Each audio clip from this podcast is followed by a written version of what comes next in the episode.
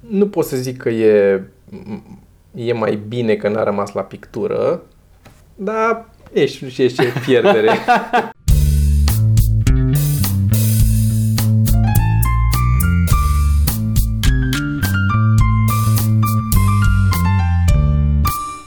Întrebări și răspunderi. Podcastul ceva mărunt, întrebări și răspundere, episodul 8? Uh, da, 8. 8. Al 8, că optulea- mi-am adus eu aminte că scrie aici. În primul rând, uh, înainte de toate întrebările și răspunsurile, am început să lucrez la Rafturi. vitrina pentru, da, sunt rafturi, vitrina pentru bile. Da, văd că ai început să lucrezi. E pusă pe pereți, e aproape montată, sunt aproape montate rafturile și îmi trebuie niște uh, suporturi astea de plastic, niște inele de plastic din plexi. Mhm. Mi-am făcut eu o anumită dimensiune și le-am făcut un sistem ăsta modular de poți să le faci mai mici, mai mari. Um, tăiate la laser, unde le tai eu de obicei, la FabLab, unde recomand fablab.ro dacă aveți de tăiat laser ce ne Fap Lab. Și um, am tot stat pe gânduri, mă tot gândesc la asta, cum să o fac, cum să o aranjez, să arate bine, să fie eu așa. Și m-am hotărât în sfârșit atunci când ți-am zis data trecută, am zis gata, hai că-l fac. Am mai stat o zi, am făcut inelele alea, nu le-am trimis în ziua aia, am trimis a doua zi și când le-am trimis a doua zi m-a sunat ăla înapoi după câteva ore și zice tocmai am luat ultima comandă, că ne mutăm cu sediu și numai o săptămână nu mai luăm comenzi. Nu mai putem să mai tem nimic, că împachetăm asta, le ducem dincolo, le demontăm dincolo. Și deci la atât am fost să termin aia, așa trebuie să stau cu toate sculele împrăștiate pe aici și să vedem dacă mai trebuie să schimb, să reglez, să montez altceva. Și toate bilele mi le-am scos pe birou din cutia în care erau, ți-am zis. Mimezi, da. Ca să le am, nu mai pot să lucrez ca lumea acum, că sunt toate pe birou și nu pot să montez ultimul raft, că e pe birou, ține bilele să nu să cadă de pe birou. Că am zis că durează o zi, două și scap, le pun aici, mă forțez să le și acum Da, stau o săptămână că aștept să termine ăia ca să-mi taie, ca să le pun, ca să pun bilele, ca să scap de bile. Ai putea să te duci să-i ajuți să se mute. Aș putea să fac asta. Sau aș putea să-mi printez eu 3D suporție, dar n-arată la fel de bine. Printatul 3D ca un plexi transparent, Mhm. mm-hmm. tăiat frumos. Hai să începem cu întrebările și răspunsurile, că bănuiesc că iar o să ne întindem. Episodul 8. Și ai și rostul lui Ben, dacă uitați-vă și la el. Eu am da, dat și a el. ieșit. Uh, mâncăm uh, 147, zice. Stai că nu pot să mă concentrez. Uh, care ar fi niște cărți must read pentru cineva care nu a citit foarte mult, în paranteză în sensul că deloc, și vrea să schimbe asta? Întreb pentru un prieten. Mastrid e foarte dificil, pentru că părerile sunt împărțite. Um, sunt atât de multe cărți deja că nu mai ai cum să spui că e ceva, e must read sau nu. Eu și acum descoper cărți care mi se par must read-uri. Sunt câteva care mi-au plăcut la vremea lor. Am citit Jules Verne când eram în liceu și a rezonat foarte mult cu mine. Mi-a plăcut mm-hmm. foarte tare lumea aia fantastică ce era acolo. Acum, la 34 de ani, dacă aș citi prima dată Jules Verne după ce am văzut toate SF-urile și toate filmele și tot, ar fi un pic de desumflare. Adică m-aș uita și aș zice, bă, trei sferturi din ce e acolo e, e greșit gândit sau s-a mai făcut pentru că s-a mai făcut după ce s-a făcut Jules Verne, Mhm. mm. dar eu am văzut alea înainte și um, adică asta e problema dacă îți plac cum îmi plac mie chestiile mai SF sau mai ancorate în realitate un pic, știi, să aibă niște că în momentul ăla ai chestia asta stai un pic Georgiana Georgiana Doba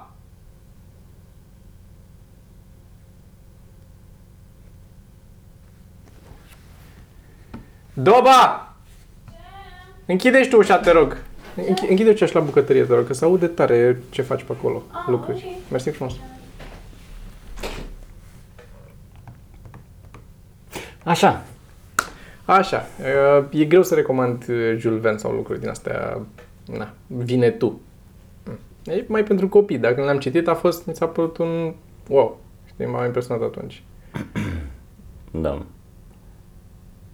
Jerome ca Jerome. Ăla este... Jerome ca Jerome, să zicem, trăi într-o barcă, dacă vrei să începi light și vrei să te și amuzi, te și timp ce amuzi, da. citești, că Da. da, cred că ajută dacă vrei să îți uh, deschizi apetitul pentru citit. Da, da, da, da, că să nu mai începi poți să pui jos. Da, cu niște, să începi cu niște chestii de genul ăsta. Uh, cred că m-au, mi-au plăcut mie și m-a impresionat. Dar Zi. ideea este că, din nou, e un proces și aici. Dacă nu prea ai citit, ar fi bine să începi cu niște chestii de Da, genul să ăsta ca get să... you hooked. Da, da, da, că dacă recomand o carte care mi-a plăcut mie, spre exemplu, Magicianul de la Fowles, Da. care e una dintre cărțile mele preferate, uh, e un pic dificilă. E și greoaie și groasă și adică te antamezi la dita mai Da. uh, proiectul, ca să zic așa. Da. Um, ce ar mai fi așa, ca să zic așa, de început? Poți să, uite, eu o să mai recomand mai mult beletristică, tu recomandă mai mult uh, din asta, non-ficțiunea de care citești tu. O să mai recomand două sau trei cărți. Eu o să mai spun Contele de Monte Cristo, că am mai tot zis și îmi place mult uh, cartea aia. E o carte de, e cu, foarte pe scurt, e un tip care e băgat la închisoare pe nedrept, reușește să scape și să răzbună pe toți ăia care l-au băgat la închisoare. E foarte de du-te, așa e, am mai zis asta. Mm. E, să duce și să răzbună pe ea, fără niciun pic de milă.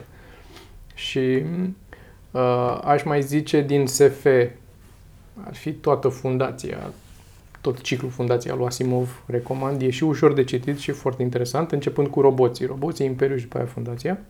Și dacă ești din București, îți recomand să mergi la anticariat, nu e anticariat, la librăriile Ex, Ex Libris, Da. unde au, mi se pare că toată seria de la Asimov și le găsești pe toate la niște prețuri absolut extraordinare, la 10-20 de lei. O să mai pun o dată linkul, am mai pus o dată la un... Um, am găsit o pagină unde scria unul, s- propunea exact ordinea în care să citești toate cărțile astea. Pentru că povestea lor foarte pe scurt este că sunt trei cicluri, uh, roboții, Imperiu și Fundația, care au fost scrise de Asimov total separat. Uh, dar a reușit la un moment dat cu ultima carte dintre, în ciclul Fundația a, a lucrat la treaba asta, a reușit să unească toate cele trei cicluri, adică sunt povești separate care se întâmplă pe parcursul a sute și mii de ani și la sfârșitul uh, cărților reușește să le lege pe toate, adică să-ți dea, să-ți, să-ți spună niște lucruri și să se întâmple niște chestii în cartea aia care să lege acțiunea din toate și personajele din toate să aibă să descoperi că sunt în același univers și au toate sens că sunt raportate unul la cealaltă, care pentru mine a fost cel mai mare du-te în pula mea din literatură pe care l-am întâlnit. N-am întâlnit mm. altceva. Tot, au fost chestii mișto, da, metafore interesante sau cărți foarte amuzante sau așa, dar un reveal ca ăsta în continuare nici în filme nu m-a surprins ceva cum m-a surprins treaba asta. Asta mi s-a întâmplat mie când am citit, am citit de mult uh, Magicianul, mi s-a întâmplat de fiecare dată când credeam că ghicesc ce urmează să se întâmple Da, și să ce, te- să, să nu. greșesc de fiecare dată. Mm-hmm. Și e un sentiment foarte plăcut când se Da, întâmplă da, asta. da, e... da, da. Și te, te, te prinde, te, te ține. Um, beletristică din nou, um, eu tot zic de Chuck Palahniuk. Um, Da. Dacă Am la zis și eu chestiile că am mai, început mai să- dark un pic și Mhm. totuși cu, și simță, nu simța al umorului mai dark și așa îți, uh, îți recomand să citești și aia. Mi-a plăcut și 1984, sincer, că mi-a plăcut foarte mult. Da, e mai dark un pic tot Orwell. așa ca, Da. ca subiect. Carte Da. ușor de citit românească, o să mai recomand Bună seara, uh, nu Bună seara, o să zic Ceanură pentru un surâs. Ceanură pentru un surâs, Rodica Ojoc Brașoveanu. Polițistă și funny în același timp. E nice. Must read, cred că uh, găsești uh, topuri pe net dacă vrei să um, afli Da, cele mai, fiecare cele mai își dă cu cărți pe părerea. care vrei să le, Da. să le citești. De- Deci ca să închei, o să pun, ca să-mi închei o idee, scuze, o să, pun, o să pun link la pagina care sugerează ordinea pe care o consider și eu corectă de citit Roboții Imperiu și Fundația, ca să aibă Mhm. sens și să se lege totuși să ai surpriza maximizată. Da. Bun, hai să mergem mai departe, că am zis. Uh, Așa, n- non-ficțiune. Și non-ficțiune. Bling? Blink, e light. Asta zic, e, E- cu povestioare, e funny, Da, e... da, da. Și, și alte chestii la Malcolm Gladwell. Uh, Mhm. Pentru că sunt uh, și interesante, are și niște Outliers, exemple aș mișto, zice. Outliers, din nou. Outliers, da. Uh, nu știu cum e tradus în română al Outliers. Nici eu nu știu. Mincinoși afară. Exact. Mincinoși afară. Um, o carte care mie mi-a plăcut, uh, dar din nou e mm, greu de citit din prima, s-ar putea să ai nevoie de niște background sau așa. Mhm. Tim Ferriss, Tools of Titans. Ok, mai ușor, Predictably Irrational. Predictably Irrational, Dan Ariely. Da. Care tot așa este o carte pe care o citești și îți, îți spui singur în timp ce o citești, tu timpul la mea ce prost sunt. Și da, are încă, are și două continuări, ca să zic așa. Da. Dacă te prinde asta, Predictably Irrational, uh, citește-le și, și pe restul. Și ce mi-a plăcut mie anul ăsta din ce am citit uh, a fost uh, Daniel Kahneman, Thinking Fast, Fast and Slow, dar din nou și aia e... Mhm. Mă, Dar da, asta mi se pare mult mai ok. Malcolm Gladwell și Dan Ariely mi se Sunt pare de mult mai început, de, de de început, început, da, mai, da, mai da. bine, mai, cum- da, Ok. mai pop. Ok, prima întrebare, mai avem 36. Așa. DG Mafi 2000 zice în ce măsură credeți că se aplică tehnicile de creație și scris pentru alte domenii artistice? Eu fac rap și cred că workshopul de la Club 99, chiar dacă în mod indirect, m-a ajutat la scris. Uh, Se aplică tehnicile de creație și în multe alte uh, domenii.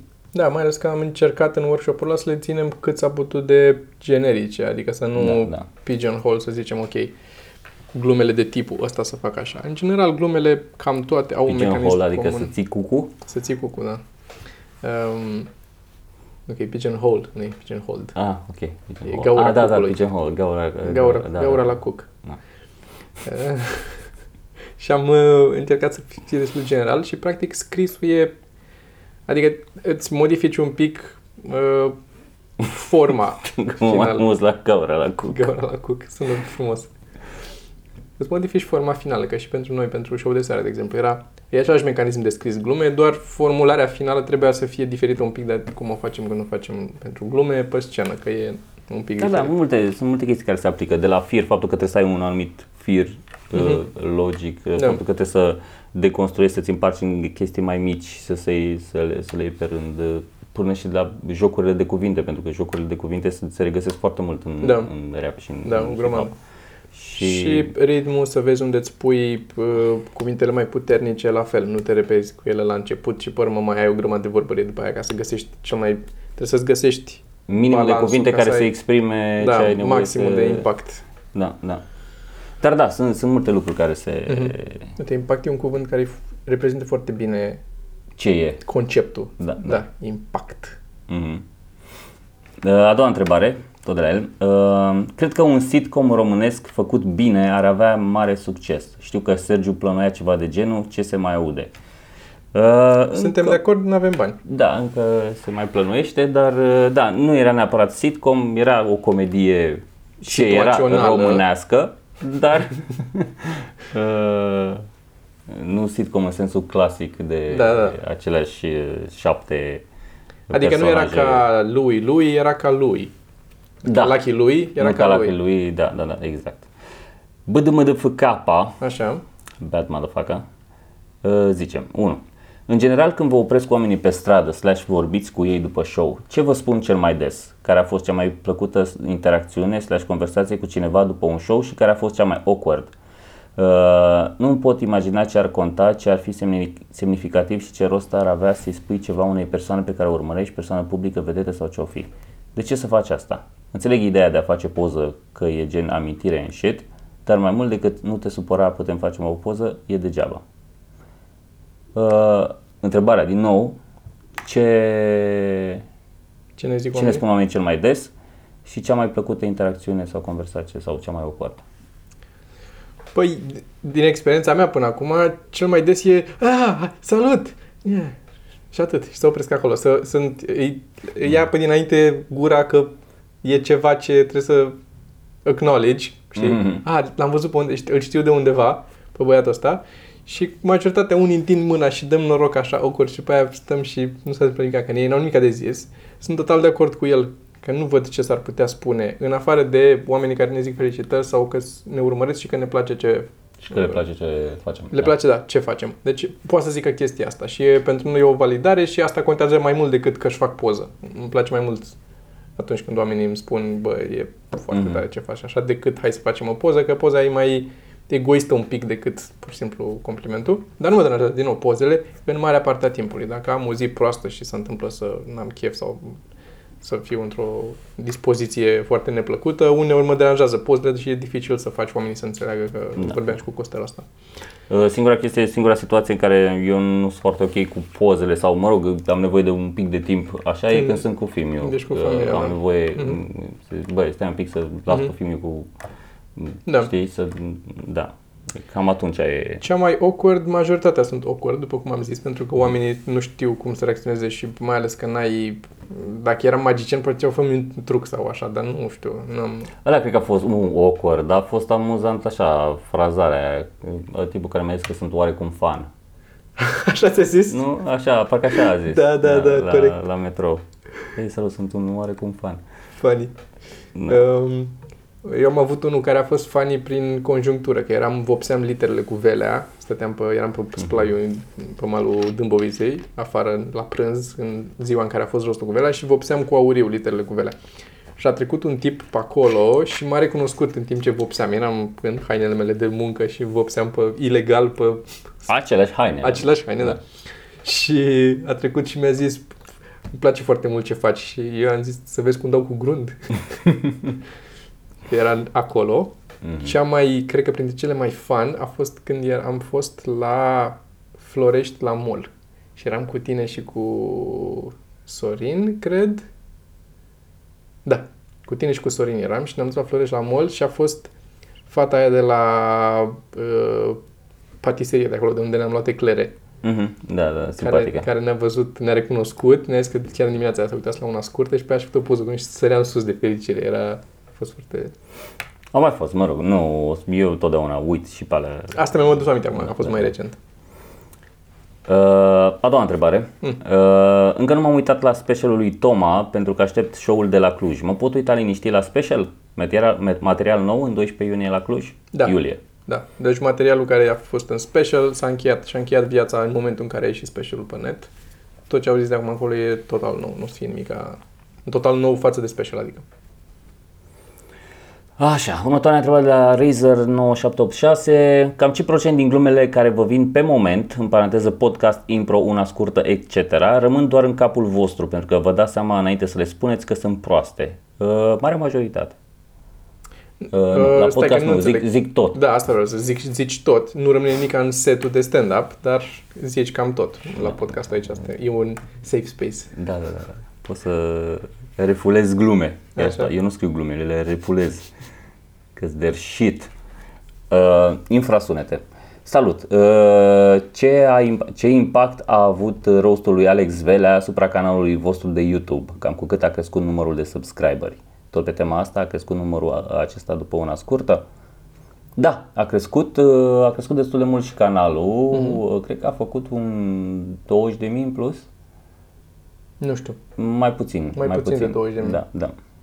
A crescut încet, și, dar a crescut. Evident, și de la una scurtă a crescut și mai tot crește constant. Adică mi se pare că una scurtă n-a explodat atunci, dar a avut... uh, A făcut, cred că a depășit câte 300 de mii fiecare. Da, da, Da, da. da. Uh, tot Razer 9786 care ne-a mai pus o întrebare, o întrebare mai devreme cu Asterix zice Don't take this too seriously. Uh, după aia zice Nu mai fiți modești și voi și cei de la între show-uri ezitați să vorbiți despre bani. Nu vreau să aud că e ok, vreau să aud că faceți bani căcălău. Ați muncit, ați muncit 10 ani până la urmă, mai mult. Uh, zicea Teo că se simte prost plebea dacă aude că vouă vă merge bine. Nu, eu mă simt prost când aud că după 10 ani de muncă încă nu aveți palat. Dați-vă șmecheri că doar atât mai avem. Așa e? Și pe urmă, pos- asta ca să fie întrebare. Așa e? Uh, bă, e, nu e atât legat de stand-up sau de câți bani facem sau nu facem. Eu, în general, sunt reticent să vorbesc de bani și tu la fel, cred. E o chestie, nu știu dacă e sănătoasă sau nu, dacă e legată de, so- mai mult de societate, de cum e în România, că în România, în general, e destul de... Și în alte locuri, de fapt, nu numai în România, dar în general există chestia asta. Nu prea vrei să te afișezi că ai bani, dacă ai un pic de bun simț, că dacă nu ai furat banii ăștia doar fix în poliție Lamborghini, da, nu mai ai niciun... Da. Uh, uh, sincer îți zic, este de un an, doi a început să meargă decent. Anul ăsta de la începutul anului a mers cel mai bine decât a mers până acum, în sensul că avem cum ar fi un salariu decent, să poți să trăiești fără să ai grija zilei de mâine în sezon. De când a început vara e un pic mai dificil, e mai Dar totuși e cea mai bună vară de până acum. e cea mai bună vară de până acum și cel mai bun an de până acum în cei 12 ani jumate de când facem stand-up. 60.000 de euro pe lună de fiecare, cam așa, nu? După taxe, da. Deci netul. Asta e. Uh, Ati Alex, Ce se mai aude cu cursul de stand-up comedy, stand-up comedy, comedy writing? Spuneați că l-ați filmat și că ori îl îmbunătățiți și mai faceți niște serii, ori îl puneți undeva așa. Uh, nu o să-l punem undeva așa, nu mi-a plăcut neapărat cum arată, adică nu cum arată efectiv cum a fost filmat, cât cum a fost livrat. Da. Uh, A sau fost cum, primul- Sau cum transpare pe Da. cameră, poate Da. acolo a fost mult mai ok. Uh, vrem să-l facem în continuare. Ne-am gândit că nu pe vară, pentru că pe vară oricum mare- marea majoritatea oamenilor uh, Să plecați în vacanțe, da, sunt... da, da, da. Și cum începe toamna, îl punem la punct, o să facem câteva spectacole, poate ne plimbăm și pe țară un pic cu el, gen două, trei, Cluj, Timișoara, ceva mai mare. Uh-huh. Uh, și după aia sperăm să-i dăm drumul, nu? De curs vorbim. De curs vorbim deocamdată, da. da. da. Da. Și sperăm să-i dăm drumul după aia pe net și să trecem la pasul următor, să facem un altul, care să... Că avem lucruri de povestit și de făcut, adică asta e o mică, ce am abordat noi acolo, e o mică parte, e un început. Și e un, anumit, e un început într-o anumită direcție pentru stand-up și n-am vorbit despre urcat pe scenă și delivery Da. și sunt multe. Cum am mai zis, uh, vreau să facem mult mai practic de data asta. Da. Și după aia să se și despartă, poate să eu o să fac mai mult despre comic, la un moment dat ceva, Da. vedem. Mai departe. Așa. Cătălin zice porc, pui, vită sau oaie. După care zice care sunt cele mai ciudate animale pe care le-ați mâncat? Uh, Nu oaie, în rest celelalte toate. Eu prefer, preferata mea e vita uh, din astea. Da, nu pot să zic că Cel mai ciudate cred că oriceva vânat am încercat la un moment dat ceva gen urs sau o chestie de asta am mâncat. Cred că chiar cu voi eram, am fost la sus acolo, la Poiana Brașov, mai sus un pic la... Și am încercat urs. Aveau felii de cangur la restaurant la Jadu unde mergem noi și nu mi-am luat atunci și Mm. îmi pare rău că n-am încercat, dar nu cred că era mare rahat. Cred că tot un fel de vită era la habar n-am. gust. Și cred că cel mai ciudat, fructele de mare, aș zice. Da, care nu sunt Care nu fructe. sunt fructe. Sunt animale. Sunt animale sunt de mare, gân- da. Gândaci de mare. Da, Asta și sunt. caracatițe și, Și caracatițe. tot felul de... Da. Aia, aia e cea mai ciudată chestie. Uh, cel mai ciudat animal pe care l-am mâncat a fost uh, șușu. Șușu, iepurele meu. Uh, am avut un iepure când eram mai mic, care ai mei, ai mei l-au dat la țară și la un moment dat, uh, după ceva vreme, am mâncat o friptură mai ciudată și am aflat că era șușu. Și apropo de asta, uh, am văzut un uh, documentar pe um, Discovery undeva, cred, despre uh, peștele care se cheamă fugu. Mm, Fugu, așa. ăla care e, la, fo- e foarte otrăvitor. Da. E un pește extrem de otrăvitor pe care t- sunt uh, bucătari care se antrenează 15 ani până și au diploma să aibă voie să-l uh, facă ei și să-l, fără supraveghere și să-l dea la oameni. Și e un anumit fel în care ei taie și trebuie să arunce toate măruntaiele alea și lucrează cu mânuși și să le pună într-un container special pe care să-l încuie pe urmă toate măruntaiele și ce fac acolo, că și alea sunt ex. Adică poți să moare, nu știu, cât gen 45 de oameni, o chestie, nu știu, sau 15 sau mulți oameni cu o picătură de sânge de la de-a lui. De, și asta taie fileul ăla de la pește de acolo și pe urmă îl spală până apă, nu știu, 40 de minute, nu știu cât, 100 de litri de apă consumă să spele peștele ăla. Și pe aia să-l mănâncă ăștia, îl dau până nu știu ce și îl mănâncă și e foarte bun. De ce? Uh, sute de oameni au murit mâncând peștele ăsta. Deci nu e uh, că nu, nu moare nimeni că îl prepară bine. Nu, în continuare mor sute de oameni mâncând asta și, o- și e foarte și scump, foarte scump, că, na, toată pregătirea asta. Să consumă atâta apă, energie, sunt oameni care numai asta fac, să prepare peștele asta, e meseria lor, sunt foarte mândri de chestia asta. Oameni mor și continuă să grămadă de... Pentru că în Japonia, de aia. Și pentru că oamenii sunt proști, nu cred că doar japonezii mănâncă, da. mai ales cred că ăștia care vin uh, Da, asta poate Da, da, da. occidentale. Oameni care n-au viață, efectiv, și s-au gândit să nu mai aibă deloc. Așa. Uh, Ardilian. Ce s-a întâmplat cu episodul 138? L-a țărit neintenționat? Nu, e acolo.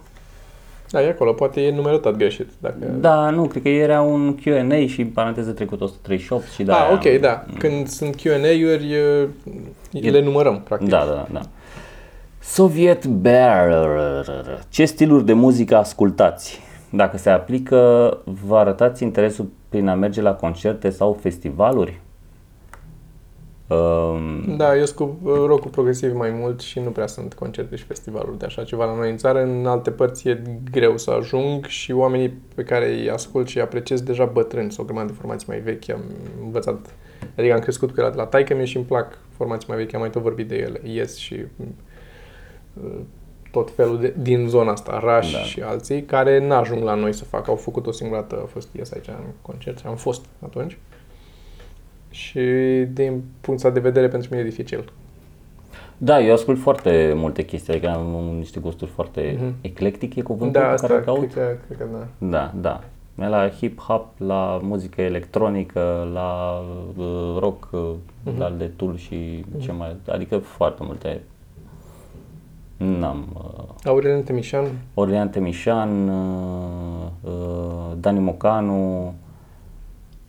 da.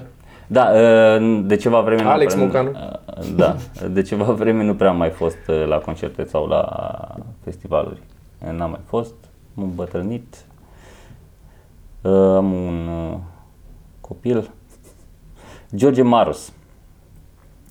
Cum se alege cine urcă pe scenă ca opener, uh, middle și closer? Criterii pe care le luați în considerare pentru ordinea celor care urcă pe scenă? Se repetă întrebarea din ultimul Q&A unde ați vorbit uh, doar de opener, dar am vrut să aflu despre toate etapele.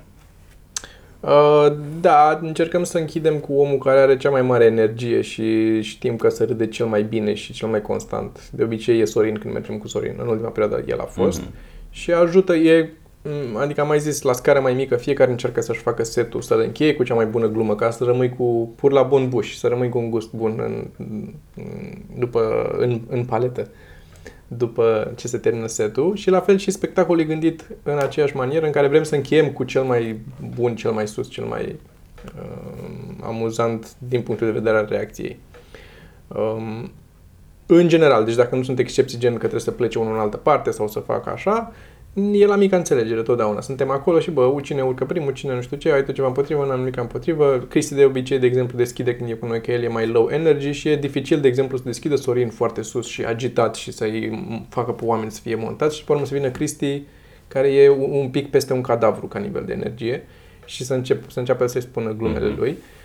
Pentru că nu mai capătă el aceeași reacție, adică oamenii sunt obișnuiți să fie acolo sus. Da, cu... prin contrast, uh, nu o să fie Prin foarte contrast, dificil. da. Și atunci încercăm să clădim încet, încet. E de obicei când suntem în patru, e începe Cristi, sunt eu sau Sergiu, pe urmă Sergiu sau eu și pe urmă închide Sorin că e cel mai energic. Da, e- energia ar fi unul dintre principalele Da. criterii. Uh, Al doilea ar fi, da, nu știu dacă neapărat al doilea, uh, și agresivitatea materialului.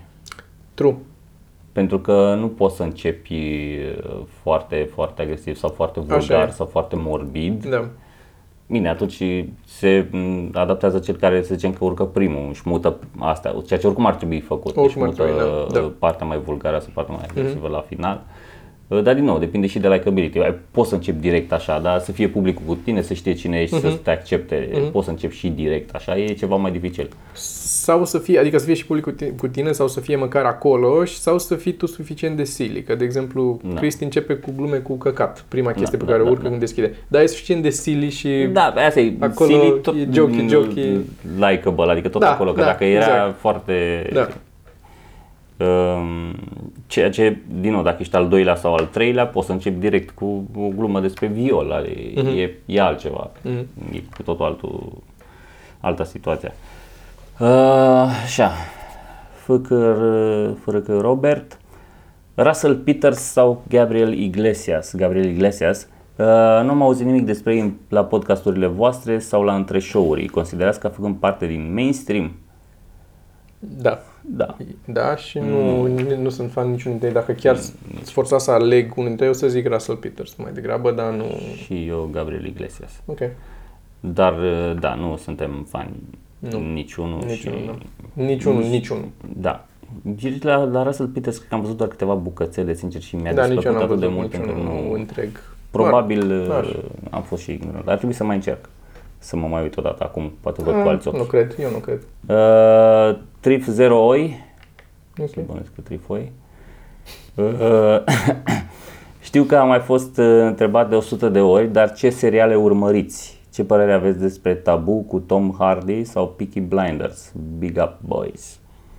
Peaky Blinders e la de care zicea Sorin. El era foarte încântat de serialul ăsta. Da. Uh, A zis, zicea că e foarte fain. Eu acum urmăresc uh, o mizerie care se numește Under the Dome, pe care nu mai urmăresc, de fapt, am- l-am închis ultima oară după în sezonul 2. Geo a ajuns la sezonul 3 și mi-a zis că o ia și mai razna și mi-a băgat pula, nu mai gata. Uh, mi-a plăcut din ultimele, în ultima perioadă ce am urmărit, mi-a plăcut uh, Bosch.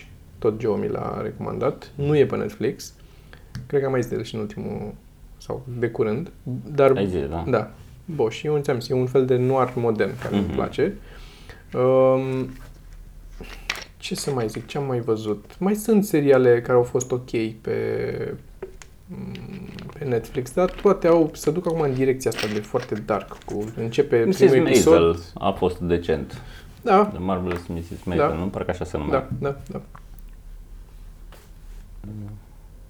Am mai tras cu ochiul la un serial la care se uită mădă, foarte Mm. drăguță premisa. Zi. Uh, sunt un tip și o tipă care sunt de ceva vreme împreună și nu se mai întâmplă nimic și uh, el se duce la o, de asta cum se numește, m, prostituată, da, e- cum se numește? Care e Damă termenul? de companie. Damă de companie, știi? Așa. Nu face nimic până la urmă, dar stă discută cu ea și they make out, știi? Și după aia asta că se răzbune, o sună și apa aia și, și falls for her. Și pe urmă se combină amândoi cu ea. și aia e premisa serialului.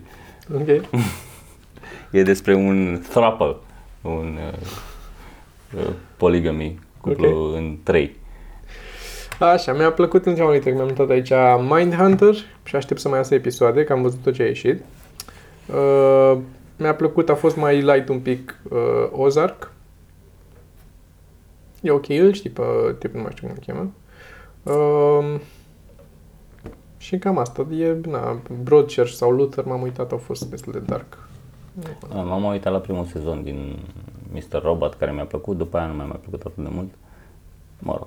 Da, uh, deci nu sunt, eu nu sunt mare Da, fan și la... la- seriale și nu prea am timp și nici chef să Nici mă eu, că de asta dacă e câte un antamez la ele. serial din asta mai de-mi zice lumea, mamă, e, trebuie să te uiți, e incredibil. În primul rând am o reacție de nu, deja nu, mai vreau. Și în al doilea rând am uh, chestia asta cu, bă, dacă e atât de bun și așa, eu îl las să meargă în timp ce lucrez. Și sau fac chestii și nu, îmi pare rău că îl uh, pierd, că merge pe lângă mine dacă e Mhm. ceva, uite cum a fost Westworld, de exemplu. La ăla tot trebuia să dau înapoi, tot dădeam înapoi, tot dădeam înapoi, să văd ce s-a întâmplat acolo, de fapt, că nu... Și l-am dat am cedat în cea la uite, să... Mai departe. Eclectic 1982. Înainte de întrebare, o scurtă poveste despre un vis al meu. Altul? Eram traducător la o întâlnire dintre Putin și Dăncilă. După discuții mi-am aruncat un ochi în mapa lui Putin, iar el s-a prins și s-a supărat. A început să mă fugărească, m-a prins lângă ușă și m-a pus jos cu un procedeu de judo. M-am trezit în camera copilăriei mele, unde Sergiu scria la lumina unei lămpi, iar Toma își făcea un bagaj. M-ați privit, iar Toma a zis, Păi eu ce să-ți fac dacă ești prost?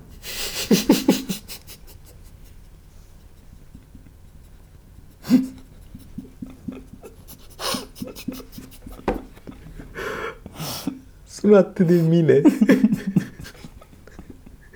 That's funny. That's some funny shit. Uh, Iar acum întrebarea. Uh, Cum credeți că ar fi dacă, timp de o săptămână, ați face schimb de vieți, fără să știți asta, ci să se întâmple pur și simplu, iar vouă să vi se pare că așa sunt viețile de când lumea? Dacă mi se pare că așa sunt viețile de când lumea, n-am rezolvat nimic. Da, e... Suntem celălalt, înseamnă. Da. S-ar putea să fim și acum. Da. Și să- Altfel, dacă am ști, ca să mergem pe premiza asta, p- m-ar, cred că m-ar omorâ cu copilul. Sau, sau ar muri el că n-a ști ce să-i fac. n-a ști cum să am grijă de el. Trebuie să mănânci. M-aș, m-aș certa tare cu Gio, asta ar fi cu, cu mădă. M-aș certa tare cu mădă ca să plec de acasă, să o las pe ea să aibă grijă de copil o săptămână până să reglează la loc treaba, știi? Să... Da. Așa. Eu nu știu, m-aș bucura mult de televizorul ăla. Uh, 12 dimineața. N-am prea răspuns la întrebare că nu vine nimic. Da, nici eu nu Uh, mai mult de Așa atât să că, zic. da, da. Da. Uh, 12 dimineața cu tâză. 1. Aveți în plan să-i mai aduceți la podcast pe Teo și Vio? Nu. Uh, sau să faceți un crossover între podcastul Ceva Mărunt și podcastul Cine știe ce, ar fi un podcast destul de interesant, după părerea mea. Vom vedea, abia Da. a început. N-am, n-am discutat nimic cu, cu băieții să vedem. Nu, e, pe toată lumea e deschisă, Da, da. bineînțeles. E Nu, vorba și de n-avem timp și de limitări. chef și de... Așa, doi, o să-l aduceți pe Andrei Ciobanu ca invitat la podcast. Cine știe că nu? 3. Tom a spus la un moment dat că vreți să faceți un podcast în care veți juca jocuri gen Cards Against Humanity. O să-l mai faceți? Uite, da, n-am, am, am uitat complet de Și chestia eu asta. uitasem complet de asta. Da, e o idee bună, o să încercăm să facem. Vedem dacă este ceva, că s-ar putea să-l facem și să nu iasă. E posibil. E Da. posibil să fie... Zenith 088. Uh, Câteva întrebări pentru Toma. Toma, Mm. ce părere ai despre dezvoltarea designului de produs în România? Din păcate nu cunosc suficient de multe. Am uh, un foarte bun prieten care este uh, asistent la facultatea de arhitectură pe design. Și din... Adică dacă cineva se rănește de la design, le, le Exact. pune bandaje Exact, și că asta e exact. asistent. Da, da. Um, și e, e practic e soră medicală, profesor, doctor, soră medicală. Um, și uh, din ce știu de la el, sunt oameni care fac chestii interesante. Din păcate este dificil să le produci la noi. N-ai- Adică cam mor în stadiu de idei majoritatea. Uh, în același timp, este o lipsă acută de profesori, de oameni care să învețe design ca lumea, pentru că încă nu ne-am curățat, n-a trecut o generație care să vină și să fi făcut design și să învețe design ca lumea. Sunt încă oameni rămași din vechiul regim care habar n-au design pentru că erau proiecte stas și oamenii care sunt suficient de deștepți și suficient de abili să facă lucruri uh, deosebite, în marea lor majoritate tot pleacă. Fac videochat. Plus asta. Uh, Pentru ca venit suplimentar, Sergiu. Da. Nu. Nu judecăm. Nu. Ca student la specializarea asta, ce aș putea să fac aici sau unde se întâmplă în țară lucruri legate de domeniul ăsta? Uh, Da. Da, e să leagă un pic de cealaltă. Ce, depinde ce vrei Da. să faci, care e scopul final. Și următoarea, din nou, e, ai răspuns deja, cunoști oameni care lucrează în design de produs? Cred că ai răspuns Da. da. la, la chestia asta. Andrei Ceachi, pentru Toma. Toma. Uh, La podcastul lui Cristi ai, uh, au zis că ai stat 15 minute cu o idee pentru stand-up, timp în care tot o repetai în gând ca să nu o uiți. Întrebarea este de ce nu ai înregistrat-o audio pe telefon? Nu-ți place sau pur și simplu nu ți-a venit ideea? Dacă e vorba de ce cred eu că e vorba, a fost o idee, uh, fie eram în duș, care mi se întâmplă cel mai bune glume le scriu în duș. De exemplu, ieri la Râs ca prostul, am stat 3 ore la, cu laptopul în față și am scris toate glumele. Am intrat 10 minute în duș și mi-a venit closerul, mm. la cu care am mm, închis și care a mers cel mai bine. Uh, ori eram în duș, ori conduceam. Și dacă sunt în duș sau conduc, nu prea... Când conduc, s-ar mai putea, am încercat să mai rețez uneori voce, dar în general, dacă mai am și GPS-ul pus, m- mi-e dificil să... Deci de asta, n-am avut cum, efectiv. Plus că mi-e foarte... Prefer să scriu. Nu-mi place să pun la audio, că mereu pierd fișierele, trebuie să le ascult și... mm. Rareș Dână. Uh, Care sunt cele mai, cele mai populare posturi ale voastre pe Reddit? Uh, al meu cred că a fost ăla cu pozele când, cu mine când eram copil. Mhm. Cu mine și cu fratele meu când eram mici și cu mine și cu fratele meu acum refăcute în aceeași poziție. Am văzut luam de la cineva, am făcut asta și a explodat, a dus incredibil. A fost super viral și afară, adică... Da, a fost viral și afară, mă sunau de la New York Times și de la astea, mă, pe telefon efectiv mă sunau să fac interviu la tele, BBC și nu mai știu ce mai fost. Și la uh, Ellen a fost pe site, n-a fost Da, pe da. emisiunea, dar a fost pe La site-ul Ellen DeGeneres. Ellen DeGeneres, da. Da, da. Tare. A fost un moment A foarte... fost un moment foarte greu, neașteptat. Da, da, da, da. Așa, Zăpăchitul. Eu nu prea am postări pe Reddit. Zăpăchitul. Întrebare pentru Toma. M-am uitat peste profilul tău de Steam și am ales două jocuri care păreau interesante și pe care nu le știam. S-au dovedit a fi foarte bune din moment ce am avut răbdare să le termin pe amândouă. Uh, pe ambele. Uh, The Talos Principle și Stories Untold. Uh-huh. Uh, Poți să recomanda câteva jocuri care ți-au plăcut? Paranteză, poate și unele pe care nu le ai pe Steam. Sunt mai multe care nu le-am pe Steam. Jocurile mele preferate sunt adventure, cum ar fi, am tot zis, Monkey Island, 1, 2 și 3, cel puțin, care sunt alea clasice, 2D. Ziua Tentaculei, um, The Dig, Full Throttle, toate sunt de la Lucas, sunt adventure și toate se găsesc pe uh, Good Old Games, gog.com se găsesc direct de cumpărat, fără abonament, fără nimic. Le cumperi și le dau și ale tale și gata. E mai ușor și au mai multe adventures, mai mult taxați pe partea asta de adventure. Uh, și ar mai fi multe jocuri. Ultimul pe care l-am recomandat și multă lume mi-a zis că a fost o recomandare bună a fost Detroit uh, Become Human, care e pentru PlayStation. Pentru Steam, ce mai am pe acolo sunt multe. Portalul, iarăși, foarte bun. Și 1 și 2, că e, pe lângă că e gameplay-ul foarte mișto, e amuzant. E foarte amuzant ce se întâmplă și povestea din spate și cum e. Mai ales în 2, în care e Steven Merchant, face una dintre voci. Și la fel aș recomanda un joc foarte interesant și foarte amuzant, uh, The Stanley Parable. Am mai zis parcă și Am mai de zis asta. de el, este, Da, da. trebuie jucat, că nu vreau să, orice aș zice strict. Uh, Ștefan 0703 uh, zice Cum vi se pare sezonul 2 din I'm Dying Up Here? N-am văzut. Și apropo de asta, și jocul meu aș vrea să-l recomand. Păi, uh, da. O să, spre sfârșitul acestui episod, o să vă arăt uh, jocul pe care îl fac. Poate o să pun chiar un filmuleț de pe telefon filmat, să-l bag în edit acolo și o să vorbesc un pic despre el. Dar mai încolo un pic. Alex Bertalan 1. Ce s-a întâmplat cu Alberto?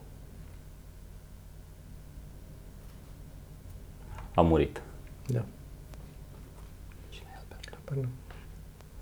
2. Ați spus că după ce terminați turneul cu obiecte ciudate, îl filmați și îl puneți cumva pe net, uh, undeva pe net. Să-l vedem și noi, cei care nu au apucat să-l vadă, sau aveți planul să-l modificați și să mergeți din nou prin țară? Exact. Uh, Asta e răspunsul. Getot zice, Getot, uh, ce se poate întâmpla dacă atunci când vezi un terorist, aparent cu ghilimele, împușcând lumea și țipând, uh, reacționezi prin a alerga către el și țipând Allahu Akbar. O să fii împușcat. Da, cel mai probabil. Da. Nu, nu pare că le e frică de multe lucruri. Uh, Vlad Alex 123. Uh, Ce părere aveți despre faptul că se pune accentul puțin prea mult pe note în școli și că copiii uh, nu sunt învățați nimic din ce ține de viață, viața de după școală? Știu că multă lume a discutat despre acest subiect, dar nu cred că v-am auzit și părerile voastre. Keep, keep up the good work. Cred că am discutat și noi destul de mult Nu despre zici nu chestia despre asta mai la asta. început. Sunt, uh, uh, suntem împotriva acestui sistem franțuzesc în care suntem, sunt judecați, sunt- facem o grămadă de materii teoretice care nu au nicio aplicabilitate practică și eu nu învăț cum să-mi fac taxele și impozitele, nu învăț ce înseamnă în politică, și care e guvernul, care e, adică singurele momente în care s-a atins despre ce e Senat, ce e Camera Deputaților, ce sunt toate lucrurile astea, a fost la istorie, când ni se zicea că tocmai să schimbaseră în momentul în care învățam noi. Au venit ăia și n-au mai făcut cu Camera Deputaților. Ah, ok. Au făcut Camera Lorzilor, care face nu știu ce. Ok, ce e aia? De ce? Ce se întâmplă acolo? Am, vreau, am nevoie de o materie care să-mi spună ce se întâmplă în... Da, sunt o, o grămadă. Mie mi se pare că ar trebui să se facă un manual despre tine, cum funcționezi tu. Asta ar trebui Plus să, asta. să, să înveți. Plus efectiv, asta. nu la de biologie, nu la modul ăla, Nu. la modul efectiv cum funcționează. Cred că ar trebui să, se, să existe și un curs de, de dietă, să înțelegi exact despre ce Da. e vorba. Ar trebui să existe un curs despre autocontrol, să vezi cum să, așa, despre cum funcționează mintea ta, ce cognitive biases ai, adică ar trebui să înveți toate Despre chestiile corpul astea. tău, gen niște medicină un pic, să afli Da, da, da. cam că tot, tot ce faci, adică până Despre ajungi... cum să iei decizii, din nou, foarte Da. important. Până în momentul în care ajungi tu să te hotărăști că vrei să înveți despre ce mănânci de fapt și de ce nu e bine sau e bine să mănânci una sau alta, este doar din auzite. Mhm. Dacă ai problemă și ajungi la doctor, îți zice ăla, nu trebuia să fi făcut asta și afli că nu trebuie să mănânci prăjeli. Dar altfel e doar că unul crede că nu trebuie să mănânci prăjeli, altul crede că...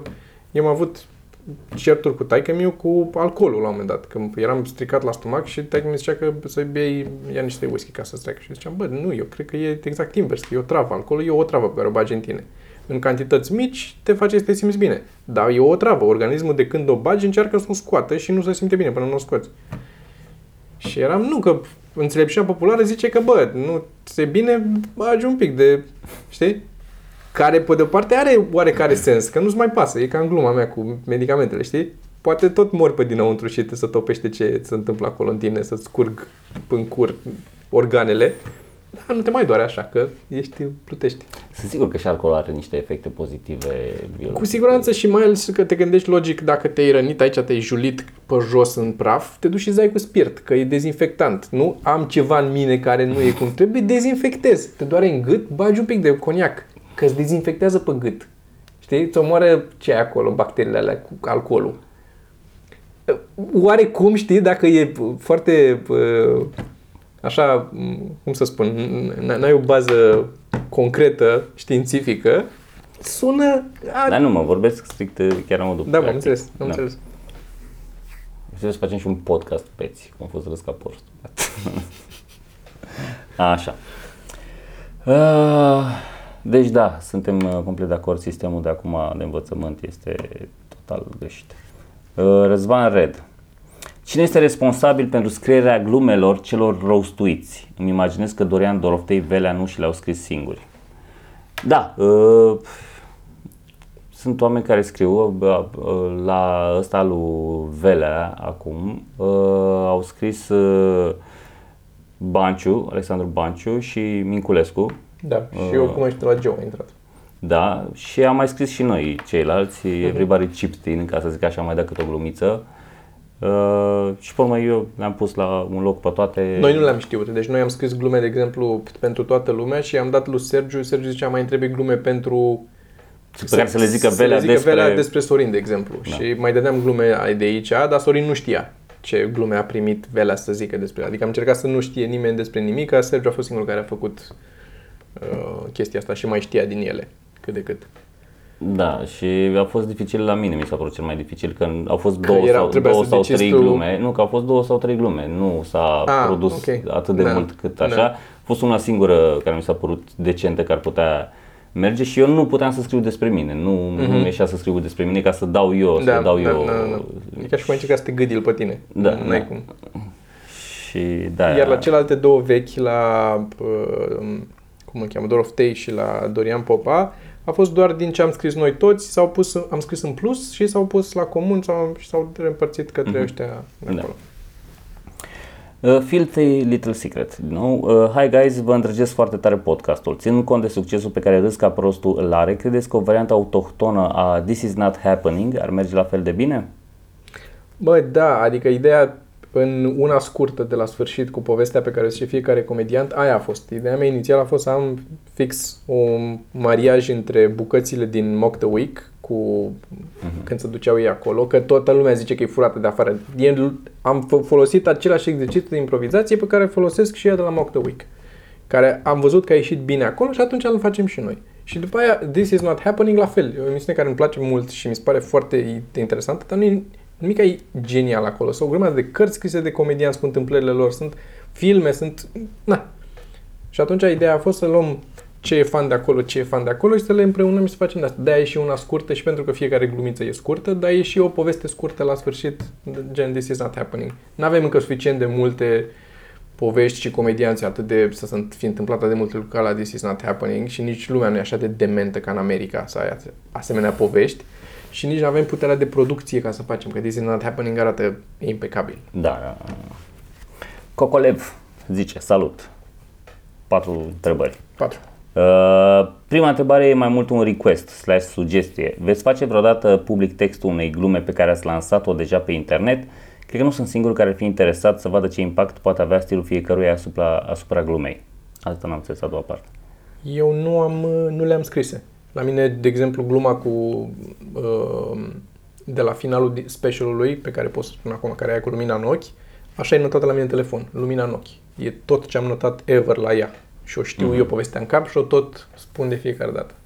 Deci n-am ce să dau drumul pe net mai mult decât specialul, adică gluma O filmată. să transcrii gluma. O să da, atâta tot. Cam atât. Da, da, da. da. Uh, doi. Uh, legat de prima întrebare, am încercat recent să scriu câteva glume, iar după ce treceam de premiză, mi se părea foarte ciudat să scriu continuarea sau să o văd scrisă. Mi se întâmplă lucrul ăsta? Nu înțeleg de ce ți se părea ciudat. Poate la început, poate te forțezi un pic. Asta e că la început nu ești natural. Cu timpul îți vine naturalizat. Ideea e că trebuie să scrii la fel cum vorbești. Trebuie să spui lucrurile, când spui pe scenă lucruri, să vorbești ca și cum ai vorbit cu prietenii tăi când sunteți la masă, le, sp- le povestești lor. În mare, în 99-7% atât. E un 3% care... Aia ar trebui să fie intenția. Aia ar trebui să fie intenția. Și ar trebui să, să pară că se întâmplă pentru oamenii din public. Uh, Dar de multe ori la început cazi în plasa în care vrei să faci un pic mai, te simți mai formal un pic și le faci un pic prea rigide, le faci, folosești cuvinte, uh, zici eu în loc de eu, zici dar în loc de da, uh, Mhm. chestii de stilul ăsta. Uh, și am vrut să fac aia, dar deodată am văzut că nu, nu vorbește nimeni așa, nu e natural și să- acolo, părerea mea e că acolo se simte imediat că e ciudat, e artificial. Un pic pentru mine acolo a fost o problemă multă vreme. Nu reușeam să mă trec în modul ăsta de, nu că încercam în mod activ, cu timpul a venit. Da. Uh, 3. Sneak peek-ul de la începutul episoadelor din podcast are vreun scop practic? Dacă e un lucru care nu-mi place la întregul podcast, e că trebuie să dau mereu skip. Ah, ok. Sunt curios, facem un poll. Puteți să ne lăsați în coment dacă vreți, că nu are niciun scop practic. Dacă nu vreți să-l vedeți, nu mai punem. Eu de obicei încerc să scot bucățelele care sunt amuzante, în care s-a râs. Care teoretic să te agați un pic, să-ți dea un hook, să Da, fii curios da. de fapt despre ce a fost vorba Da. um, mai încolo un pic. Dar Asta dacă- e scopul. Asta e scopul. Dacă majoritatea oamenilor sunt nemulțumiți de asta, scrieți în coment acolo și o să încercăm să ținem cont. Putem să scoatem podcastul cu totul. Da, dacă nu vă place podcastul și nu vreți să mai trebuiască să vă uitați la el, scrieți-ne că încercăm să nu mai punem. Noi îl filmăm în continuare. Da, dar nu îl punem. 4. E ceva în neregulă cu mine dacă mi-a plăcut gluma cu vrăbiuțele? Nu. și mie mi-a plăcut. Totdeauna. Uh, nu în ultimul rând, felicitări pentru toate proiectele de anul ăsta. Mi se pare că ați ridicat nivelul, cel puțin pe partea de producție. Mulțumim. Mulțumim. Aici e și meritul mai multor oameni. Da. Uh, Denis Emilian sau Denis Milian. Uh, în specialul lui Toma a fost inclusă și bucata de la sala Palatului? Nu am fost și auzisem că a fost foarte bun. Puțin. Uh, am bucata cu doctorii, mi se pare că am zis-o și la sala Palatului, dar în aia de la sala Palatului mai sunt și niște glume care sunt în lucru acum. Sunt în spectacolul ongoing de, Mhm. de turneu. Pentru că, na, Toma când face sala Palatului dă material pe care abia l-a scris. El așa face. Era două oare când o dădeam cu iepurii. Steve Luke uh, sau Steve Uc. Uh, Sau S, Tivăluc. Așa. la finalul specialului am văzut că acum 10-12 ani te îmbrăcai larg. Ascultai rap? Nu, abar n-aveam să mă îmbrac. Pur și simplu, mă, așa știam eu să mă îmbrac. Astea erau hainele pe care le aveam și îmi cumpăram de la adulți pe vremea aia, că eu credeam că, că asta era. Tindeam să fiu adult. Și mă duceam și îmi cumpăram lucruri fără să înțeleg cum trebuie să mă... Nu știam să mă pricepeam să mă îmbrac. Nici acum nu știu foarte bine, dar am învățat să le țin mai tight un pic. Deci, Da. A dat share acum de curând Teo la poza aia pe care o pusesem eu acum vreo 5 ani. Da, da, Aia da, cu, da, da, da. Cu noi. Și eu eram cu o ceacă verde și cu o eșarfă din aia. Da, da, da. Uh. Și eu cu păr lung și cu aia. Și eu la fel. Um, fan 06, apropo de ce vorbisem noi. Uh, ce părere aveți sau cum vi se par picturile lui Hitler? Mm, Eu am văzut, cred că, mi-a- din ce mi-aduc aminte că am văzut, mi s-a părut nimica special. Adică nu pot să zic că e, e mai bine că n-a rămas la pictură, dar ești, și ești ce pierdere. Uh, funny. Așa. Uh, piromantic uh, sau pirom antic. când ați, când, ați, Repetition, that's all there is. It's humor. când ați început să faceți stand-up, aveați vreo idee despre cum se scriu glumele sau ați învățat asta după ce ați început să faceți stand-up? După am învățat asta. După, Habar n-aveam nici cea mai vagă idee. Dar prostul ăsta a avut mult mai mult flair la început pentru scris glume și pentru cum se formulează și structură și tot și a început să se documenteze mult mai repede. Adică fără el cred că mai ar fi durat și la mine mai mult, că m-a tras după el nițel cu teoria. Cel puțin când am citit uh, Naked Jape, care mm-hmm. am citit destul de la început, aia m-a, mi-a dat un șoc. Wow. De Jimmy Carr. E o logică în spatele Da, chestia da, da, asta. tot ce facem noi. Da. Are, da. uh, Ati Alex. Așa.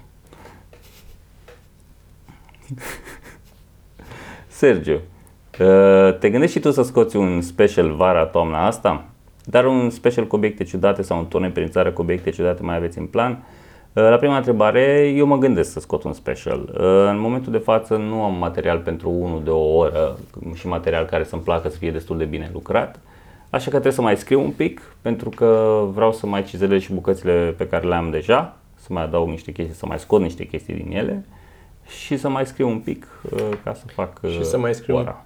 pic dup- peste ora aia ca să ai și ceva să nu rămâi în kilos de sport după ce l-ai lansat. Ok. Deci eu anticipez la Sergiu că o să fie la începutul anului viitor undeva. Și eu zic cel mai devreme, sincer. Da, cam nu așa. cred că mai devreme de atunci. Și obiectiv și am răspuns mai devreme. Da. Uh, Ceofil. Vi se, întâmplă că, vi se întâmplă ca după terminarea unui proiect să simțiți o stare de void emoțional cauzată de momentumul acumulat și lipsa bruscă de scop? Uh, sincer, nu așa des. Din fericire sau, da, din fericire am proiecte destul de legate, mm, cum s-ar zice în popor, ca muci în scuipătoare. Sunt legate proiectele. în sensul că nu prea mă opresc dintr-un termin un proiect și după aia nu mai am nimic de făcut. De obicei sunt altele pe care le-am ad- amânat până îl termin pe ăsta sau sunt altele mie care încep în momentul în care am terminat pe ăsta, mă sună cineva a doua Da. zi. Am avut norocul ăsta mereu când am mai povestit când am avut uh, firma și lucram. Aveam norocul ăsta în care terminam un proiect și a doua zi îmi suna telefonul altcineva, avem ceva de făcut. Pur și simplu, a, asta chiar a fost o baftă. Nu, nu văd ce altceva ar putea, care ar fi explicația acolo. Ce se întâmplă este... Că nu- se vorbeau între ei toți. Probabil, da. E, sunt ca în Truman Show. Mm. Ce bănuiesc eu că uh, mă, mă supără de fiecare dată când termin un proiect este problema din capul meu că niciodată nu sunt mulțumit. Adică am terminat proiect, până să-l termin mi se pare că e foarte fain și în momentul în care l-am terminat și am tras linie, am uh, încep să văd lucruri care trebuiau făcute altfel, care așa și îmi dau seama că mai e loc în- de evoluat. În același timp se întâmplă din ce în ce mai puțin treaba asta, adică în ce mai puțin acut uh, mă afectează. Uite, de exemplu, am scos special acum, sunt destul de mulțumit de cum a ieșit. Nu sunt 100%, dar sunt sunt m- cât de cât mulțumit. Mhm. M-a și ajutat că au fost foarte multe reacții pozitive, altfel ar fi fost și mai... eh. Da, da, mai departe.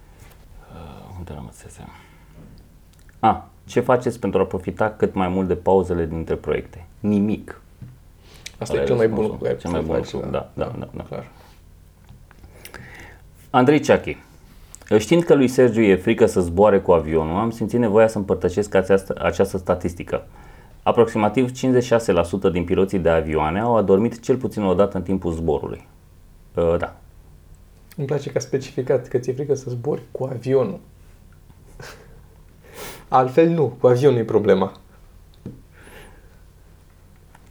Așa. Da, nu mai e... Dar știam că adorm. uh, de multe ori. Mă rog. Oricum nu fac nimic, că e bau pilotul automat ăla.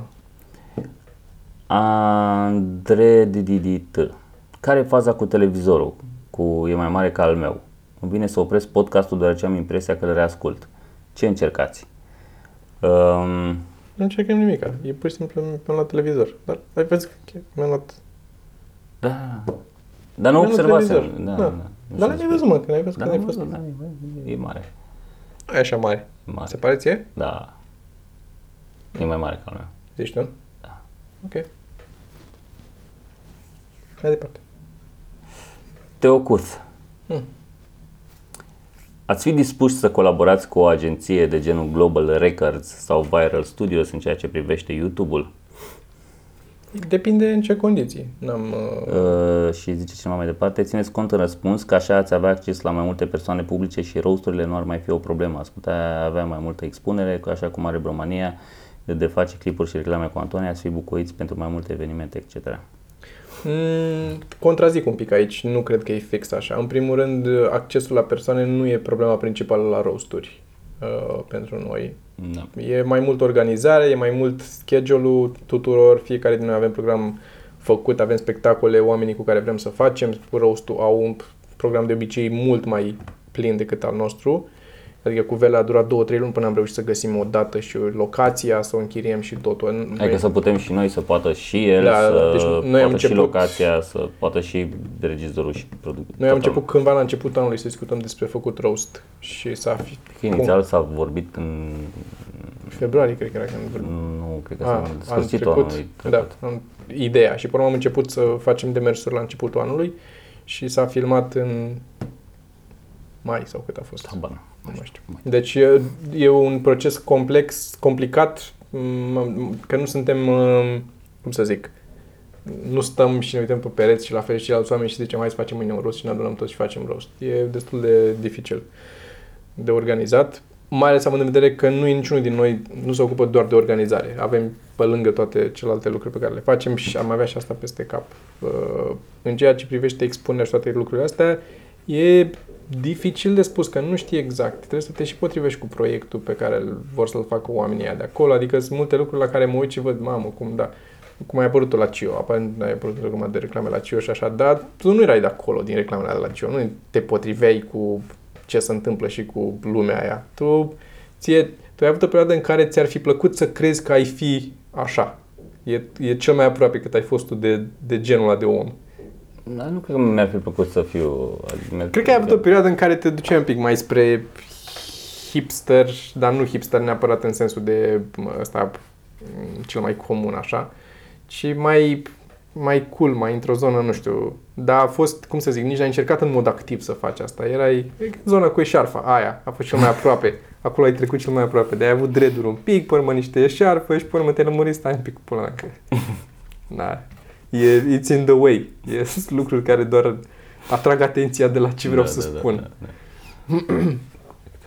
Da, e o, o colaborare deci, cu agenție de genul Global Records. Sincer, sau Viral Studios, nu cred că e momentul, momentul acum. Da, nu, nu, nu. nu văd neapărat avantaje. N-am nimic împotrivă, deci n-am ceva cu ei sau pur și simplu nu nu suntem fix acolo. Depinde ce ne-ar ajuta. Dacă am putea să facem sketch-urile noastre, să zicem. Dar din nou, nu e că t- și la Promania, drumul nu ăsta a fost. A început să facă sketch-uri și porma a intrat să facă... Mm-hmm. Adică... M- Hai să încheiem, până da. suntem fix la o oră. Uh, vreau să zic despre joc înainte să încheiem. Zic despre joc. Jocul pe care Am înțeles, mulțumim frumos. Mulțumim, da, și uh, o să închidem uh, thread-ul ăsta de aici și o să deschidem un nou Q&A nouă pe Reddit, bară, bară ceva mărunt, Așa. reddit.com. Intrați acolo și orice întrebări aveți și ce ați vrea să aflați de la noi sau ce vă macină sau ce vise mai aveți, care a fost foarte simpatic. Puteți să ne scrieți acolo și noi răspundem o dată la o lună, două, când se adună undeva la 30-40 de întrebări, tragem linie și răspundem la toate întrebările de acolo. Um, și acum pentru cine nu știe, povestea e așa, acum mulți ani mi-a venit o idee de joc. Mm-hmm. Eu am mai tot făcut joculețe micuțe, jocuri pe calculator. De-a lungul timpului, că mi-a plăcut cât de cât să programez, nu sunt cine știe ce programator, știu un minim necesar, am făcut în Flash, am făcut în Java niște chestii, am mai făcut și pe urmă am descoperit Unity-ul, care e foarte puternic și eu sunt undeva la câteva la sută puțin, la sută din ce pot să fac, Unity-ul știu eu să fac.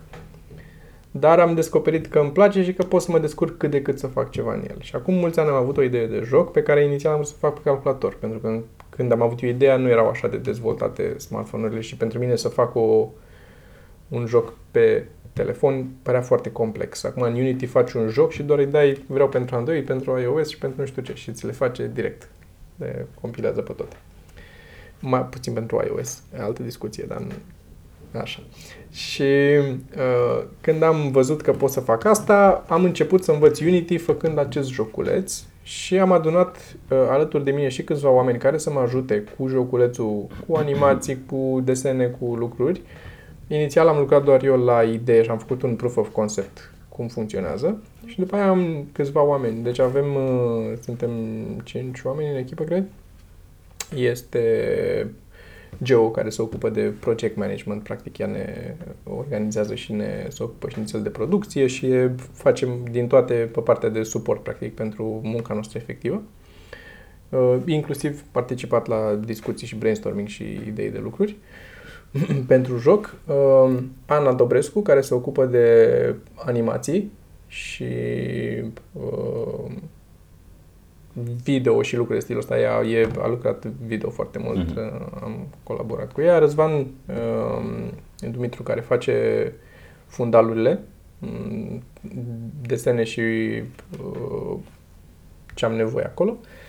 Uh, și animații pentru fundalul. El lucrează mai mult 3D și e o combinație, o să vedeți în jocul ăsta, de 3D cu 2D. E randate în 3D și după aia puse în 2D cumva, dar sunt și niște elemente 3D, arată foarte bine stilul lui și el e, de altfel, el e arhitect și are niște, mai face și expoziții, are și niște tablouri pe care le pictează foarte faine. Uh, recomand să-l căutați, o să punem link, poate și la profilurile lor. Și Paul, Fratele meu care se ocupă de tot ce înseamnă muzică și efecte sonore și tot în joc.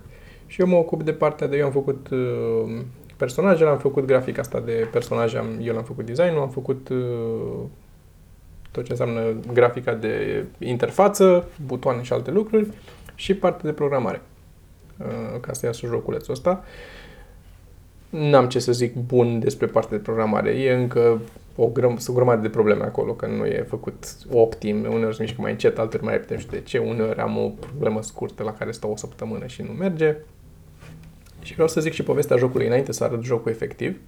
Povestea jocului, um, adică cum mi-a venit ideea.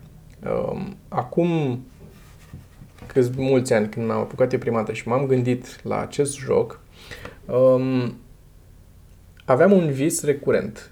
Aveam gen ani de zile, ani de zile, cred că au fost vreo 2 ani, în care am avut visul ăsta recurent, în care eu eram pe marginea unei prăpăstii și agățați de marginea prăpăstiei erau uh, persoanele apropiate mie, gen părinții, uh, prietena, fratele, prietenii apropiați, toți agățați acolo pe marginea prăpastiei.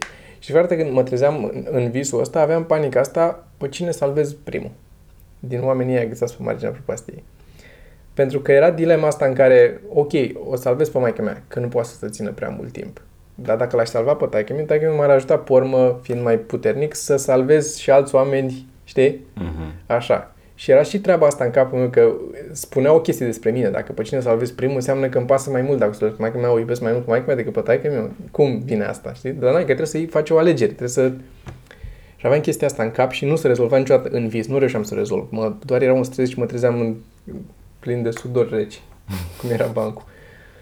Și Uh, au trecut câțiva ani în care n-am știut, pur și simplu mă stresa gândul ăsta și la un moment dat a făcut click și am zis ca să-l scot din sistem și să-l transform în ceva productiv, ce-ar fi să fac un joc în care ai oameni agățați pe marginea prăpăstii și trebuie să-i salvezi, să-i ridici cumva de acolo. Și am trecut prin multe variante de gameplay, am încercat diverse metode în care puneam omuleți acolo, așa, și apăsai și space și țineai apăsat acolo și foloseai nu știu ce și la început era mai complicat, aveau și greutate și forță, că puteai să-i unii aveau greutate mare, dar aveau forță mare să țineau mult, dar ca să-i ridici pentru că aveau greutate mare, dura mult până îi ridicai și între timp cădeau oilalți și așa.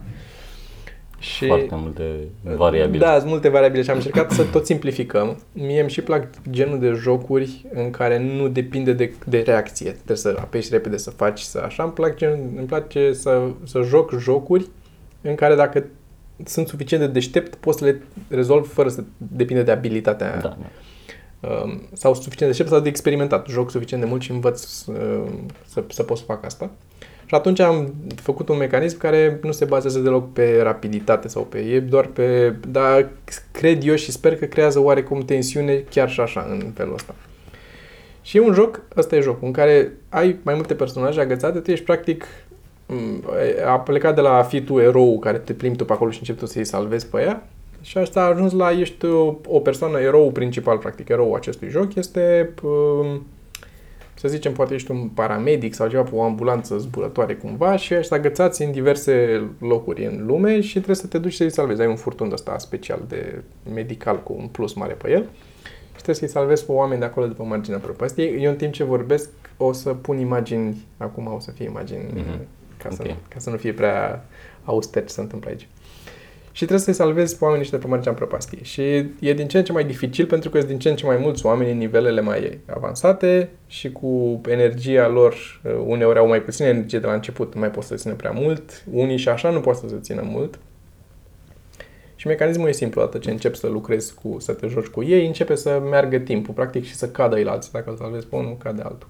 Ai și tu o energie limitată cu care poți să salvezi, pe care poți să ți-o regenerezi, dar tot așa, în detrimentul pierderii energiei lor Pierdi uh-huh. energie cât salvezi tu energie. Și um, fundalurile sunt și animațiile și tot, mi se pare uh, mi se par foarte, foarte bine lucrate și oamenii au lucrat de, lucrăm de peste un an de zile împreună la chestia asta și gratis, nu are nimeni niciun bani de nicăieri, că n-am luat de nicăieri și am reușit să facem 10 nivele complete.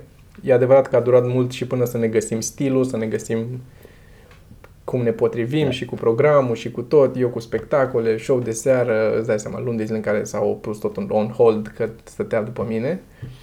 și uh, am reușit să fim aproape de final. Deci în momentul ăsta avem un joc care e mai mult un proof of concept finisat. Arătăm, eu sunt 10 nivele, cred că poți să le termini în 10 minute să-l joci și să-l termini. O să fie pus gratis, o să-l lansăm pe, și pe Android și pe iOS. O să fie pus gratis. O să-l poți juca cele 10 minute și la sfârșit, ca să încercăm să recuperăm un pic din bani, să avem niște bani cu care poate să continuăm developmentul sau cu care să putem să facem poate o campanie de marketing sau să măcar să avem un pic de timp să căutăm niște finanțare. La sfârșit, ultima, ultimul end screen, o să te, îți dea posibilitatea să te duci pe niște site-uri pe care să poți să cumperi merchandise. Asta e modul în care am tot zis, punem reclame în el, nu, punem ceva cu plătit, mm, facem un Kickstarter, hai să nu facem înainte să lansăm, hai să lansăm ceva, să vadă oamenii că avem o idee. Și dacă va merge treaba asta, mi-ar plăcea să fac un mic studio concret mm, cu nume de studio și cu oameni care s-au angajat și lucrează la acest studio de jocuri um, în jurul meu în care eu să pot să nu mă mai ocup atât de mult de toate detaliile astea, stau să mai scriu un pic de cod, să se miște la de acolo acolo, ci să mai fie, să avem și un programator, poate care ne ajută și eu să vin și să zic că am o idee de jocul ăsta, să fac niște schițe, hai să-l facem așa și așa și să se facă jocul ăla, știi? Că eu cred că acolo e valoarea mea cea mai mare, nu faptul că poți să programezi mai prost decât orice programator care, da, da. înțelegi, să pierde timpul Normal. acolo. Și am doar două exemple aici, de, am trei exemple de merchandise. Unul este Cana, uh, o să o arăt, e Cana e un personaj, tu știi personajele, că tu Da. știi joculețul. Și o să mă duc aproape de acolo. O să pun asta, nu o să fie focalizat probabil. O să încerc să focalizez aici. Asta este o cană.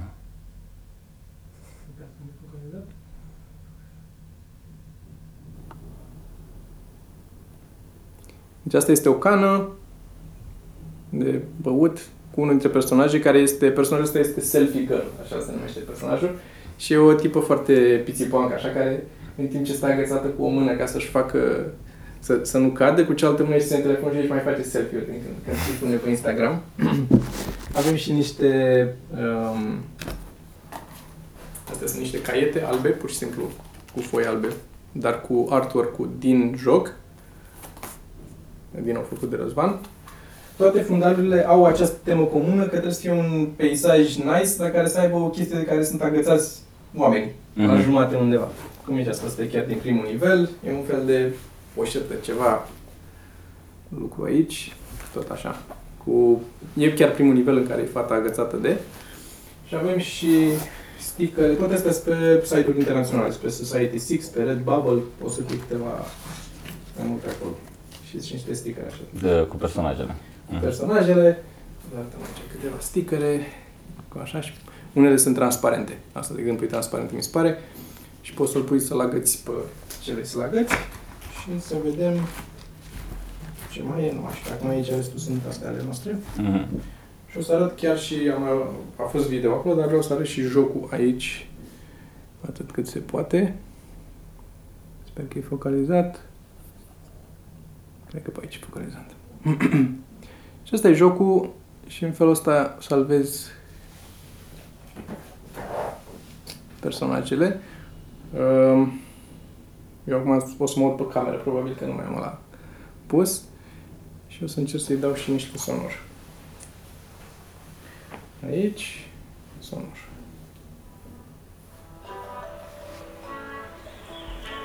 Jocul se numește Hold On. Și aici, la nivelul 2 sunt două personaje și ai niște power-up-uri pe care poți să le iei, care sunt încă în lucru. Na, unul a căzut, unul a fost salvat.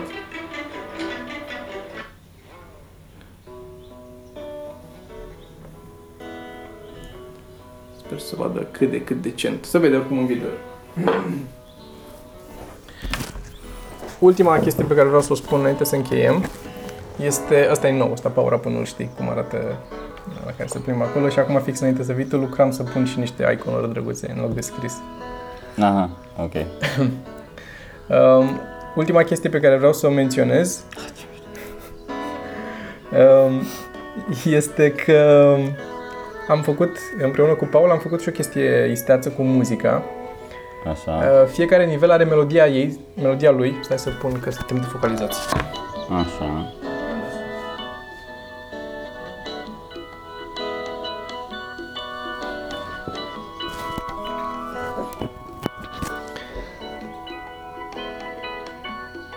Tu zi acolo. Așa. Um, fiecare nivel are uh, tema uh, nivelului. E- E o melodie special făcută pentru nivelul ăla, care e în, se repete, e în loop. E făcută să fie seamless și cât stai în el, se repetă la nesfârșit melodia aia. Um, și sunt două variante de melodie, una e mai lentă, asta pe care o auzi aici, care e mai... Și trebuie să alegi unul din personaje ca să Așa. Așa. Și, da, vezi, de exemplu, un bug. Și uh, după ce alegi um, aici și te joci și încerci să salvezi, intri în modul ăla mai tensionat în care încep ei să cadă și tu îi salvezi pe unii, melodia trece seamless în cealaltă melodie care e mai ritmată, are aceeași bază, același ritm, dar e mai energică, are niște instrumente peste și e un pic mai așa ca să te bagi un pic în, Mhm. și trece din una în alta dinamic când te plimbi, când în funcție de ce se întâmplă acolo, se schimbă treaba asta. Uh, De care sunt mândru și pentru că a fost o idee care ne-a venit nouă gândind, s-a mai făcut în, și în alte jocuri, nu e original ideea, dar am ajuns noi la ea lucrând și găsind cum să facem să, așa am descoperit-o și noi. Unul la mână și doi la mână e implementată tot de noi, adică n-am folosit niciun engine, n-am folosit niciun plugin, nimic. Am făcut-o noi, Paul a făcut um, compoziția să se potrivească toate cu toate și ne-am implementat-o să meargă și asta e joculețul. Sper în câteva săptămâni să fie disponibil pe platforme, pe așa, de restart, că nu știu ce... Așa. Să fie disponibil, să-l puteți lua gratis și să vedeți ce am făcut noi un an, doi, nici nu știu cât am lucrat la el. Toți oamenii ăștia care au lucrat și s-au chinuit gratis să facă treaba asta. Și după aia să vedem mai departe ce putem face, pentru că avem planuri să facem mult mai multe nivele. Adică asta e primul capitol care are 10 nivele. Avem planuri pentru 4 capitole, avem și ideile de teme. Asta primul e doar cu outdoors. Cam asta e tema aici, în tot. Sunt diverse peisaje la munte, la mare, la așa, dar în afară. Capitolul 2 o să fie în oraș, în city, cu tot felul de blocuri, zgârienări, schele, macarale de care stai agățat și așa mai departe, fiecare cu temele lor, pardon, muzicale, cu alte personaje speciale pentru fiecare, adică o să fie câteva comune, dar acolo nu o să-ți mai apară urs, de exemplu, cum ai aici, Da, ca da, da. personaj, că ești în oraș și îți apare un muncitor cu cască de protecție sau ceva. Și asta e jocul la care am lucrat de multă vreme, toți echipa toată. Uh, Studioul, în momentul de față, am- avem uh, uh, o idee de nume, i-am zis, se numește Octopi Games Mhm. și cu o caracatiță, pentru că făcusem niște loguri pentru altceva și ăla cu caracatița nu s-a aprobat în altă parte și ne-a plăcut nouă și atunci am, am și găsit un logo și după aia căutat și cu name checker ca să vedem care are și Facebook-ul și Instagram-ul și toate libere și domeniul ca să poți să... Și atât, atât. Linkuri în descriere și videourile le-ați văzut aici. Um, și cam asta ar fi. Cred că suntem eu un podcast uh, Da, lung și... lung. Uh, mulțumim. Uh, nu uitați că avem Patreon. Mai avem Patreon? Mai avem Patreon, am modificat un pic uh, reward-urile acolo pentru că ni s-au scump, ne-au crescut și nouă prețurile la cărți Uh-huh. și atunci le-am modificat un pic. E 40 și 60, nu mai e 30 și 50. Merităm și mai mult. Jocul dăm gratis și pe ăsta. E content gratis, numai, numai gratis dăm content. Da. Uh, deci cum e patreon.com slash ceva mărunt sau podcast ceva mărunt? Una din astea două. Ceva, ceva mărunt, e la, da. la Patreon. Și puteți să ne susțineți acolo, primiți lucruri, în schimb, sticăre, cărți și treburi. Și eu cred, sincer, cred că o să încerc să dau pentru uh, Patreon, cu vreo săptămână înainte o să dau niște coduri sau niște, cumva, acces la joc mai devreme. Când îl lansăm, oamenii care sunt pe Patreon o să punem un tier. acolo, da. o să da. punem un tier acolo și un update și o, o, după peste un anumit tier sau poate tot vedem. O să aibă acces un pic mai devreme la joc. Mhm. Și la fel, pe Reddit o să-l anunț înainte să-l anunț pe Facebook, poate. Că sunt oameni care sunt sunt acolo pentru noi, nu sunt că sunt pe Da, Facebook oricum. da, da. Gata, Bine. mulțumim mult. Ciao. Pa. Uh, spectacole. Avem spectacole. Zici spectacolele? Hai să zicem și de Hai să spectacole. zicem și Dacă a de rezistat spectacole. cineva până, până aici, să știți că avem uh, un turneu acum, săptămâna viitoare. Uh, suntem noi doi cu Sorin și cu Cristi Popesco Și pe 11 suntem la Cluj, pe 12 suntem la Cluj și pe 12 avem și podcast la Cluj, dacă vreți să veniți să vedeți de la Abia- ora 7 seara la Flying Circus. Zi. Abia aștept să văd cum o să-l tragem Da, tehnic, da, că da, nu da, știu, da, da, nici nici mai eu. vag idee cum o să funcționeze. Pe 13 iulie suntem la Alba Iulia, pe 14 iulie suntem la Oradea, pe 15 suntem la Sibiu, uh, pe 14 iulie la Oradea avem și acolo podcast la Green Pub, tot în formula asta, tot uh, noi 5, deci 15 iulie Sibiu și 16 iulie Timișoara. Uh, Datele le găsiți pe Instagramul meu și, al, și pe Instagramul Toma, Micu Toma, Sergiu Floroaia, găsiți totul uh, sau pe Facebook. Găsiți și pe Facebook. Chao.